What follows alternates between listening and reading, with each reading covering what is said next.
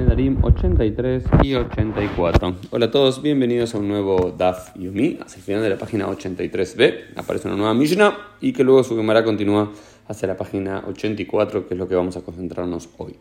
Seguimos con diferentes casos, diferentes tipos de promesas que la mujer puede hacer y la Mishnah y luego la Gemara evalúa si su marido puede anular o no su voto.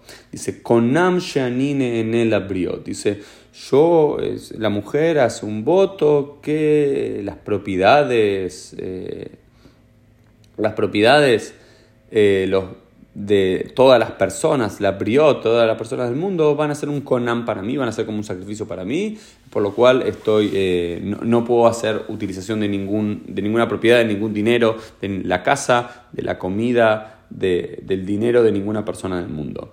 Y el, el hombre no puede anularlo. ¿Por qué no puede anularlo? Porque no es llamado Inui Nefesh, no es llamado un, voto de Inui Nefesh. No, no, la mujer no, no es que le aflige, como decir, prometo no comer nunca más, eh, porque eso, o no bañarme nunca más, o tampoco genera directamente eso una tensión, un problema, veinole veina entre él y ella, entre el marido y la mujer, por lo cual no está, esta promesa no queda dentro de ninguna de las dos categorías que los sabios ya habían establecido en los últimos dapim, en las últimas hojas, que son las únicas dos razones en las cuales el marido o el padre pueden anular las promesas de sus mujeres o hijas. Sin embargo, Yeholá y Leyanot, Beleke fea pero sin embargo, la mujer puede, si llega a un grado de pobreza tan grande y ella, ella misma se queda sin recursos para poder alimentarse y no puede hacer usufructo de los recursos de nadie del mundo, puede ella, sin embargo, como todo pobre en el pueblo de Israel, eh, eh, recolectar el leket, eh,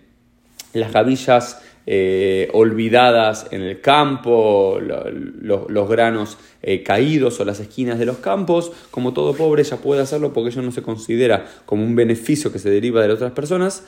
Eh, porque los beneficios que uno da a otra persona son regalos voluntarios que la otra persona le puede llegar a dar, préstamos voluntarios. Sin embargo, el Leke PA es, es una manutención obligatoria, es una mitzvah de los pobres, por lo cual no se considera un beneficio. Entonces la mujer puede llegar a hacer usufructo de los mismos.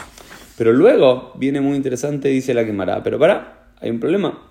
El marido, Baal Briot u Olav, el marido está dentro del grupo que se considera seres humanos o no. Porque si supuestamente ella dijo, yo tengo prohibido tener un beneficio de, cualquier ser humano, y si el marido estaría dentro de, esa categoría, él podría anular la parte de esa promesa, de ese voto que le corresponde a él, porque sus hijos realmente le generan un conflicto entre él y su mujer, y es un inuinefesh, y es... Eh, él podría hacerlo.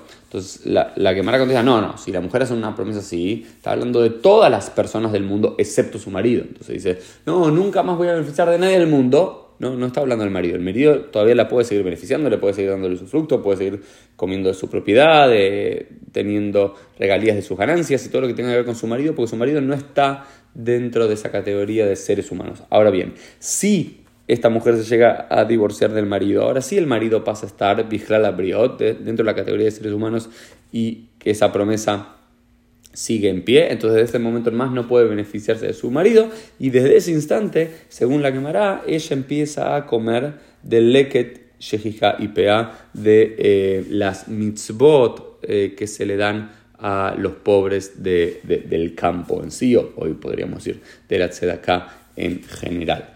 Esto fue un poco el Dafio del día. Nos vemos Dios mediante en el día de mañana.